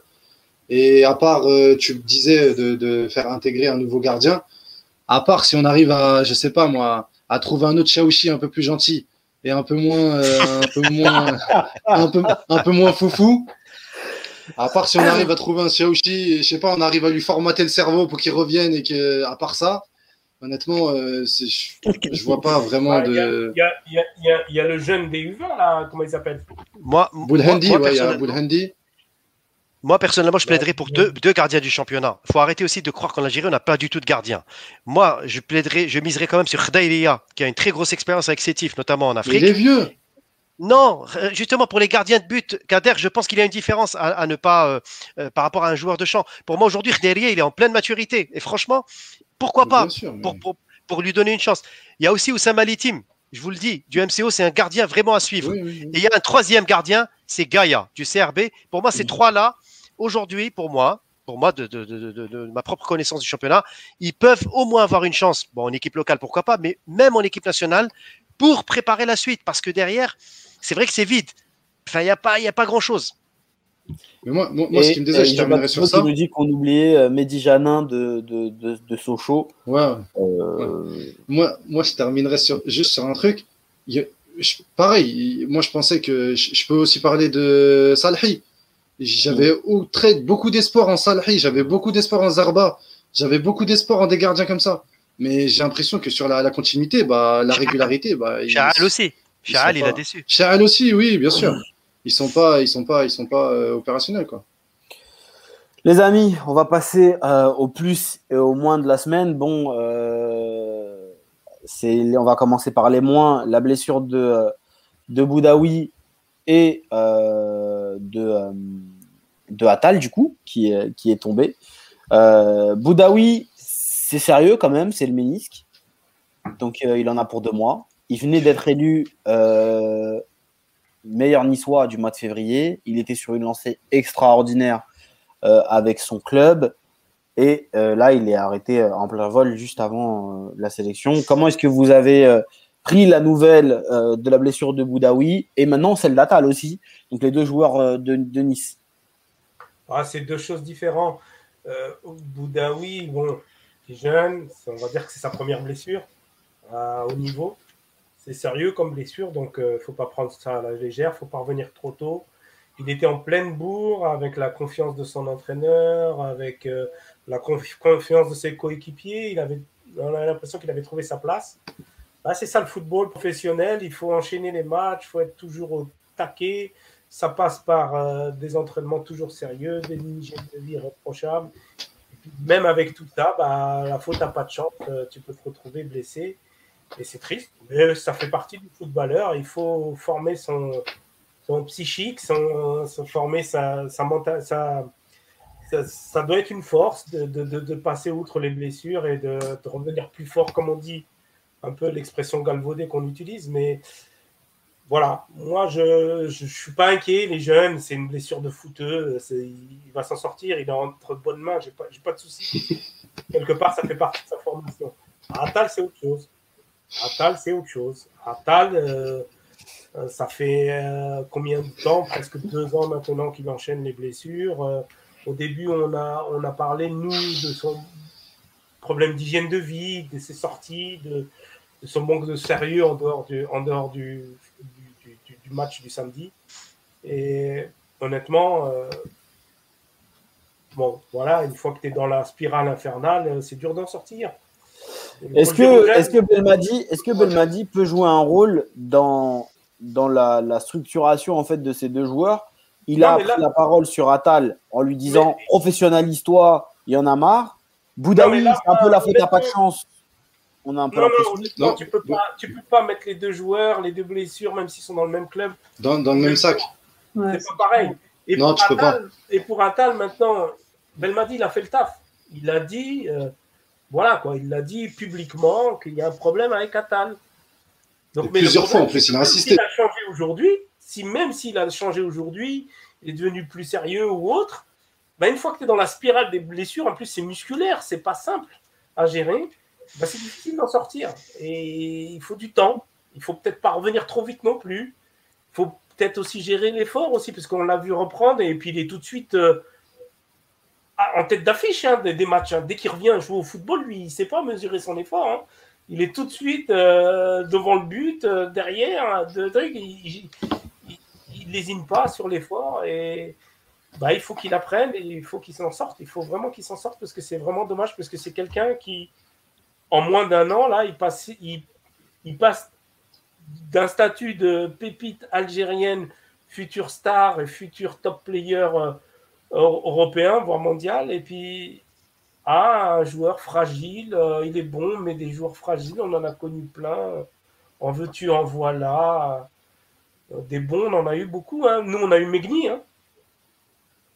On a eu Megni qui était bon au football. Voilà. Mm. Moi, si, si je peux rebondir. Euh, vas-y, je t'en prie, je t'en prie. Aujourd'hui, je pense que malheureusement, euh, effectivement, je, rejoins Khalif sur le fait de dissocier les deux cas, mais pour Boudaoui, franchement, je l'ai très mal pris. Je l'ai très mal. Enfin, c'est dommage parce que vraiment, il, sort d'une saison, en tout cas d'une deuxième partie de saison, mais vraiment de haute voltige. Euh, Inch'Allah, qu'il pourra retrouver ses sensations rapidement après sa blessure. Moi, c'est ça qui m'inquiète. C'est pas le fait qu'il soit blessé. Les blessures, ça arrive. Mais euh, il vient vraiment de voilà, le plus difficile parfois dans ce genre de situation, c'est de revenir au premier plan. Et, c'est là où, je mets l'accent. J'espère, Inch'Allah, qu'il sera prêt pour les mois de juin. Pour les matchs du mois de juin, en tout cas, c'est vraiment mon souhait le plus cher parce que, parce que le problème, c'est qu'il n'aura pas beaucoup de matchs dans les jambes. Parce que s'il revient début mai, il restera trois ou quatre matchs pour finir la saison. Il n'y aura pas grand-chose euh, à jouer avant le, avant le, avant le, avant les deux matchs de l'équipe nationale. Donc c'est dommage. C'est vraiment une, quand même une, une coupure. Pour Attal, je vais, je vais vous dire sincèrement, j'ai tendance peut-être parfois à, tourner les choses vers le positif par rapport aux blessures, mais je dirais que c'est aussi une opportunité pour Halaimiya et peut-être Ben Ayada, parce que derrière, on voit bien qu'avec Attal en souffrance, il vaut mieux ne pas compter sur lui, parce qu'on voit bien que c'est une saison qui est dure pour lui. Il y a des saisons comme ça, noires, malheureusement. Euh, on a besoin d'un Attal fort l'année prochaine, saison prochaine, pour qu'il soit prêt pour la Coupe du Monde, Inch'Allah. Donc pour moi, je dis, ben, autant qu'il termine la saison, qu'il se soigne, et surtout qu'il qu'il rectifie le tir, peut-être par rapport à, son, à l'hygiène de vie, à l'entourage, je ne sais pas, à un certain nombre d'éléments autour de lui. Et que derrière, eh ben, c'est une occasion pour lui de s'affirmer encore. Et Ben Ayade aussi, qui est normalement, qui devrait être aussi parmi les, les, les, joueurs convoqués pour, pour le prochain stage. Donc, donc vivons-le comme une, pas une, comme une tragédie, mais peut-être par fatalisme, une opportunité aussi pour, pour ceux qui sont derrière. Les gars, euh, avant de donner la parole à Hamida, juste, euh, j'ai euh, une statistique euh, qui m'attriste à vous donner parce que bah, pendant que vous parliez, j'ai fait un petit calcul. Euh, donc, Youssef Attal, depuis son arrivée à Nice, a manqué 300, 300, 337 jours de football. Ok, il a été absent 337 jours. Il a manqué 47 matchs. Il en a joué 58, 58 pardon. Il a manqué presque autant de matchs qu'il a joué à 10 matchs près. Voilà euh, la situation de Youssef Attal. C'est très, très, très sérieux. Je suis dépité euh, voilà, ça m'a dégoûté là, sa, blessure. Donc, euh, il, fallait, il, me fallait, euh, il fallait que je, le, je, je, la sorte. La stat, elle est là.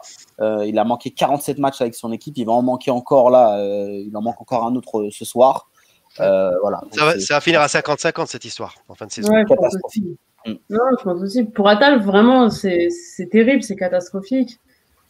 Ce qui va revenir plus fort après, là, je pense que le moral, enfin le mental, va jouer énormément parce que là il est, il est dans une spirale un peu un peu infernale où il enchaîne, il va jouer un mois, il va se blesser et je sais pas après est-ce qu'il n'y a pas un problème au niveau aussi du staff euh, médical de Nice?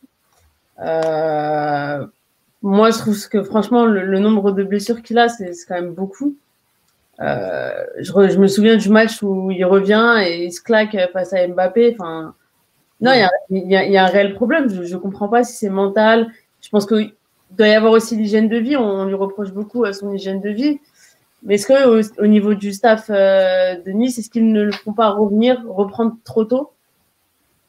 Je pense qu'on peut aussi se poser la question. Ça peut, être, ça, peut, ça peut, être, oui, ça peut être une question. Bah, Boudaoui, le match d'avant, il est, il est sorti blessé. mais, mais, tu sais que.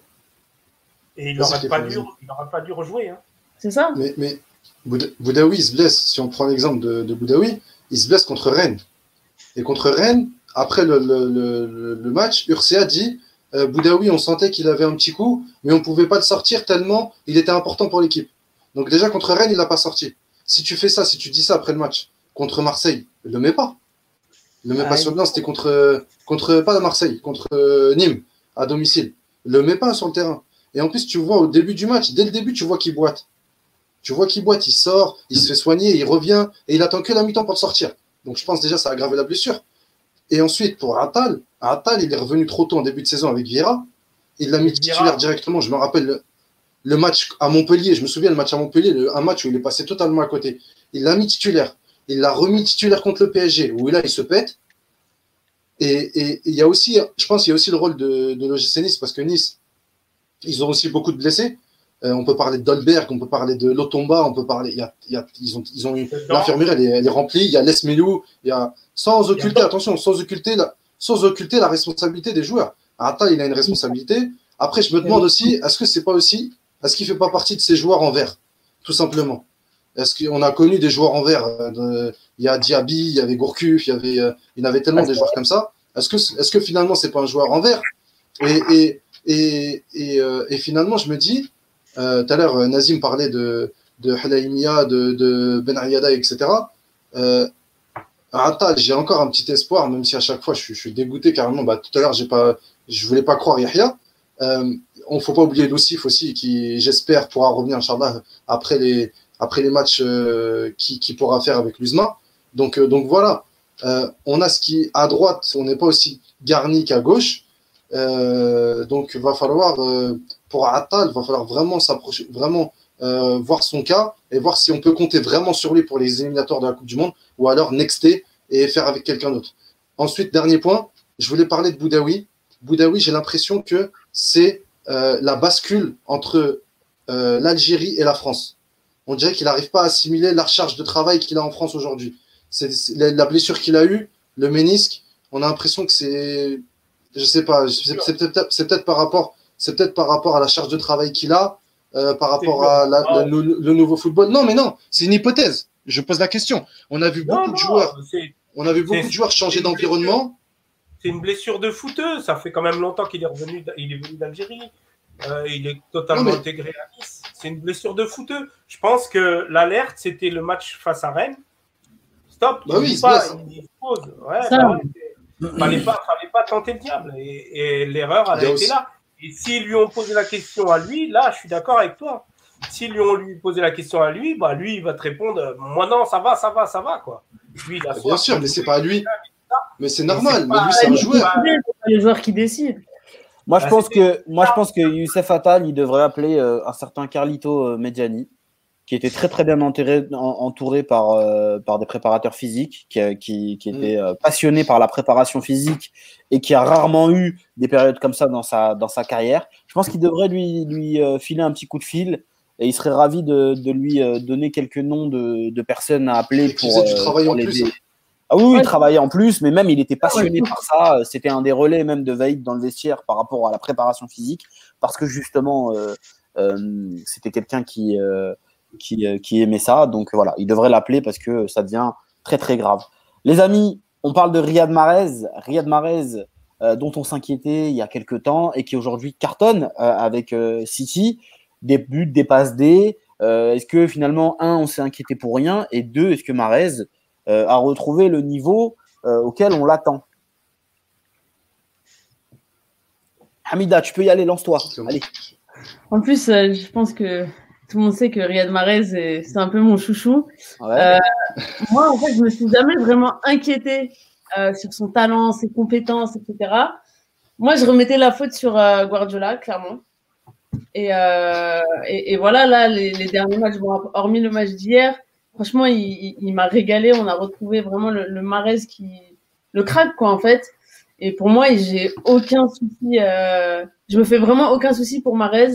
Je pense que juste, voilà, peut-être qu'il était dans une période un peu compliquée. Euh, après, les choix aussi de Guardiola, euh, peut-être qu'on, enfin, pour moi, qui sont parfois inexplicables. Je pense que ça a joué énormément. Là, j'ai vu que, après, je sais pas si c'est des rumeurs ou quoi, mais euh, le Real souhaite l'acheter. Ouais, il serait dans une short list de, de Zidane. Mais en fait, je vais. Ça commence à être sérieux. Je vais vous. Euh, en, fait, euh, le, Real Madrid, c'est un club qui, comme beaucoup de, de, grands clubs, ont des listes de joueurs qui sont ciblés. Et effectivement, Riyad Mahrez serait dans l'une de ces listes. Ça ne veut pas dire qu'il va signer au Real Madrid. Ça veut juste dire que le Real Madrid sait que Riyad Mahrez, euh, Mahrez existe. Voilà. C'est pas mal. c'est pas mal. C'est une première étape. c'est ça. Donc, non, Mahrez faut juste lui laisser du temps de jeu et, pas trop frustrer, le frustrer sur ça, je pense. Moi, moi, moi, euh, c'est notre star, notre leader technique. Euh, moi, euh, non, moi, je suis. Faut, faut pas être indulgent avec les, avec les joueurs très bons, les joueurs exceptionnels au sens premier du terme. Quand t'es pas bon, bah, il faut le dire, on le dit, nous. Moi, je le dis, quand t'es pas bon, t'es pas bon. C'est pas la faute à Guardiola, c'est pas la faute à Kevin De Bruyne, c'est pas la faute à, Sterling et ainsi de suite. Il n'a pas été bon en janvier, c'était pas ça, Ben Marez. Mhm. Euh, et c'était la faute de personne.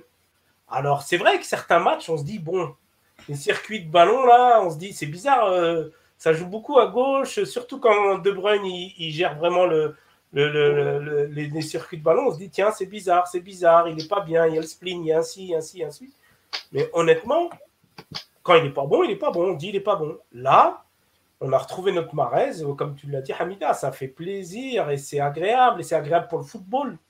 C'est, on, en fait peut-être un peu trop parce que nous, on a la loupe sur lui, mais, mais c'est vraiment agréable pour le football. Hier, il n'a pas fait un mauvais match euh, face euh, dans le derby, mais bon, mm. pour le coup, c'est De Bruyne là qu'il faudrait tomber sur lui à, à bras raccourcis parce que il est vraiment pas bon ces temps-ci, même si c'est un super joueur aussi. Bon, voilà, après, il y a le Money Time qui va arriver, là, avril-mai. Euh, c'est des joueurs qui, qui, sont. Qui sont euh, c'est là qu'on doit les voir. Et on parlait d'Atal tout à l'heure, euh, qui se blesse, et ainsi de suite. C'est des joueurs qui se blessent jamais, c'est des joueurs qui sont top physiquement. Et Marez, c'est sa force. Marez, il a un mental, un physique et une technique qui peut l'amener encore loin pendant, pendant encore longtemps. Donc, on n'a pas de doute sur la carrière de Mariez, mais quand il n'est pas bon, on dit qu'il n'est pas bon. Et au mois de janvier, il n'a pas été bon. Les amis, euh, on va avancer. Bon, un des moins de la semaine, c'est l'expulsion de Ukidja qui a un peu pété un câble et qui a été, euh, qui va prendre, je crois, ou qui a pris quatre matchs de suspension euh, par la commission de discipline. Je crois c'est trois à faire, mais un en sursis, quelque chose comme ça. on l'a un peu évoqué avec le débat des gardiens tout à l'heure, donc je vous propose de parler de Bounedjah. Bounedjah, qui est ni plus ni moins le meilleur, le meilleur buteur du monde en 2021. Voilà, donc il, il enquille hein, euh, l'attaquant algérien et il va certainement s'offrir euh, de nouveaux trophées euh, et être champion du Qatar avec Al-Sad.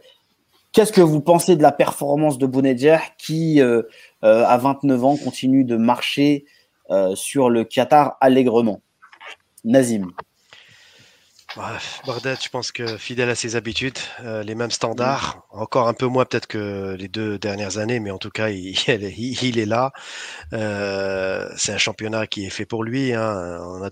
il va toujours sans dire que ce sera toujours l'éternel débat. Aurait-il fait mieux ailleurs notamment en Europe, on ne sait pas, on ne saura jamais.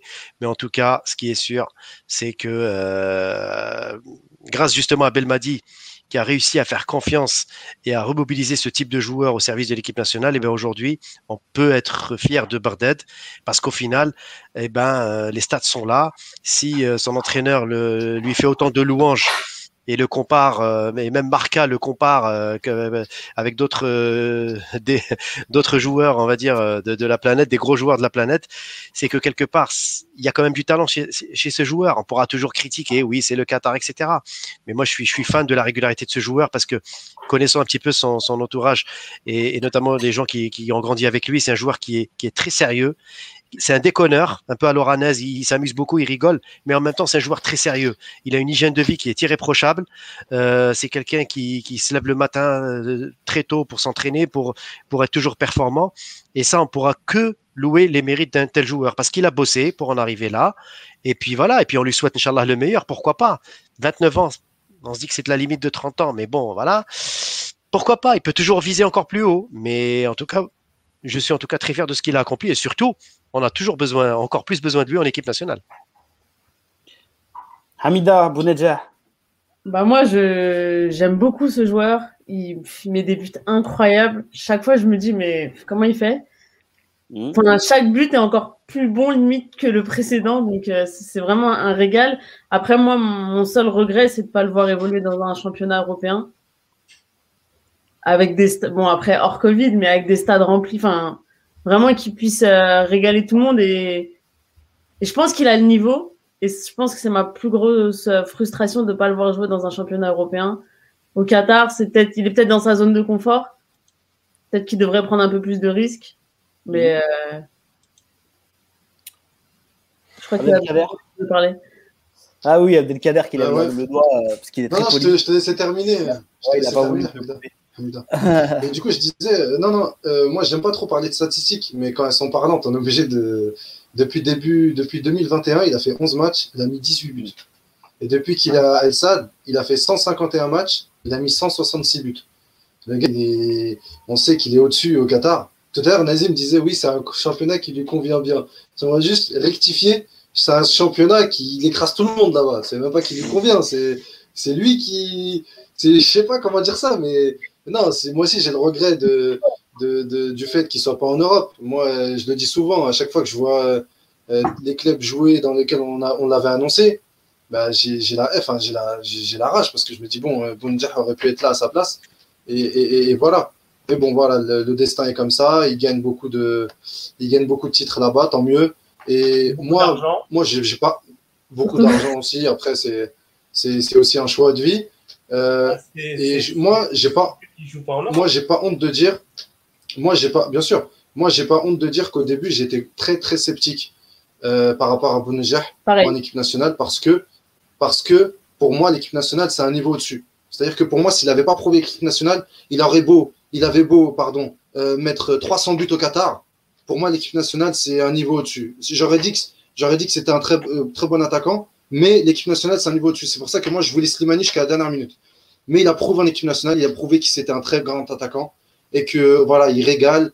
Et si un mec comme Xavi dit qu'il a sa place n'importe où en Europe, euh, voilà, je pense pas qu'il en rajoute. Peut-être qu'il en rajoute un petit peu, mais il y a du vrai dans ce qu'il dit.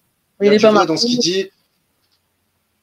Ouais, et en plus, il n'est pas marseillais et je vois pas pourquoi il le dirait comme ça euh, sans, sans, le penser. Je pense qu'il y a du vrai dans ce qu'il dit. Bounejah, il aurait pu, voilà, ça restera le regret.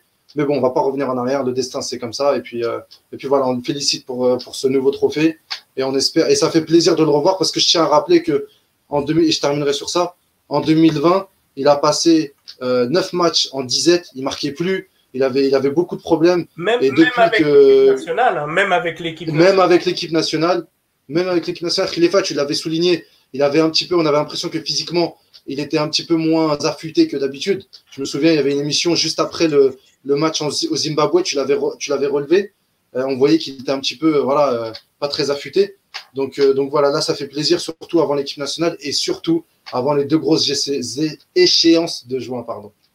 Il y, a il y a Dia, notre camarade, qui nous dit que Xavi, il va prendre le chemin du, Barça. Donc, euh, on, verra s'il amène du coup Boudediah avec lui au Barça ou pas. Écoute, quand on voit Braithwaite, euh, attaquant du Barça et qui porte le numéro 9, je me dis que Bounedjah, bon, c'est pas totalement. Bien sûr. Après, il y, a des anomalies dans beaucoup de clubs. Hein. Oui. Bon, euh, les amis, on arrive sur la fin de l'émission. Juste le temps de vous donner quelques infos en vrac. Et dommage pour Cristiano Ronaldo notre amie de YouTube, elle ne concerne pas Gouiri. Malheureusement, pour, euh, pour je n'ai pas de commentaires. pour Gouiri, de toute façon. Ouais, je n'ai pas vraiment de commentaires à faire sur, sur l'attaquant niçois, mais à part qu'il est excellent, ça c'est une chose. le Maroc qui pourrait renoncer du coup à la Cannes 2000, de la Cannes U17 pardon, pardon. bon c'est un, un, énième refus euh, du, Maroc. Après l'histoire d'Ebola, on a maintenant un, autre embroglio autour d'une compétition. Euh, Benzia, qui a fait une grosse euh, interview assez touchante après sa, grave blessure à la main, du coup. Et, et voilà, et là, qui voilà, il, retourne, il est retourné à la compétition, il a retrouvé le, le chemin des terrains avec, avec Dijon. On lui souhaite vraiment un, bon retour. C'était un, un excellent joueur et, une bonne personne et on espère vraiment que qu'il aura l'occasion de, de laisser les vieux démons des blessures derrière lui et, surtout celle-ci et de, de profiter euh, euh, du football et Mbolhi de retour à la compétition juste avant le stage des Verts. Ça fait plaisir. Voilà, euh, Raïs qui est toujours là. Merci les amis, merci Hamida. Merci à vous pour l'invitation. J'espère qu'on t'a pas trop intimidé, qu'on a été assez gentil avec toi. On souhaite, on, souhaite bonne fête à Hamida aussi, quand même. Et à toutes les femmes, euh, notamment algériennes, en ce 8 mars. ne Faut pas l'oublier. On devait avoir euh, Salima Souakri avec nous. On, a fait des pieds et des mains. On avait eu un accord de principe et tout. Ça aurait pu être euh, plus sympa. Tous les lundis, on fait une émission sur le football algérien de la Gazette du Fennec. Et tous les lundis, on a, et souvent, on a des invités de prestige, des fois. Et des fois, c'est entre nous et c'est sympa aussi. Et on débriefe les matchs. Donc, tu es la bienvenue, comme je te l'avais dit à l'époque où tu avais été à Cologne, si tu te rappelles. C'est ça, je me souviens très bien. Bah, merci en tout cas. Mais en tout cas, tu reviens euh, quand tu veux. Euh, bah, n'hésite pas. le jour où tu veux euh, débattre avec nous de football, tu seras totalement la bienvenue. Tu as totalement ta place parmi nous. Les gars, merci à vous pour cette nouvelle émission. Merci Abdelkader pour le programme et ton investissement. Rifa également. Merci, merci Nazim pour, pour ta chronique. On se donne rendez-vous lundi prochain pour une nouvelle émission. Il est probable, je ne vais pas donner de nom, mais il est probable qu'il y ait des surprises et qu'on ait des bons invités à vous proposer euh, dans les prochaines semaines. En attendant, prenez soin de vous, euh, faites attention à vous et on se donne rendez-vous la semaine prochaine. Ciao. Ciao. Ciao. Ciao. Bonne semaine. Salam alaikum.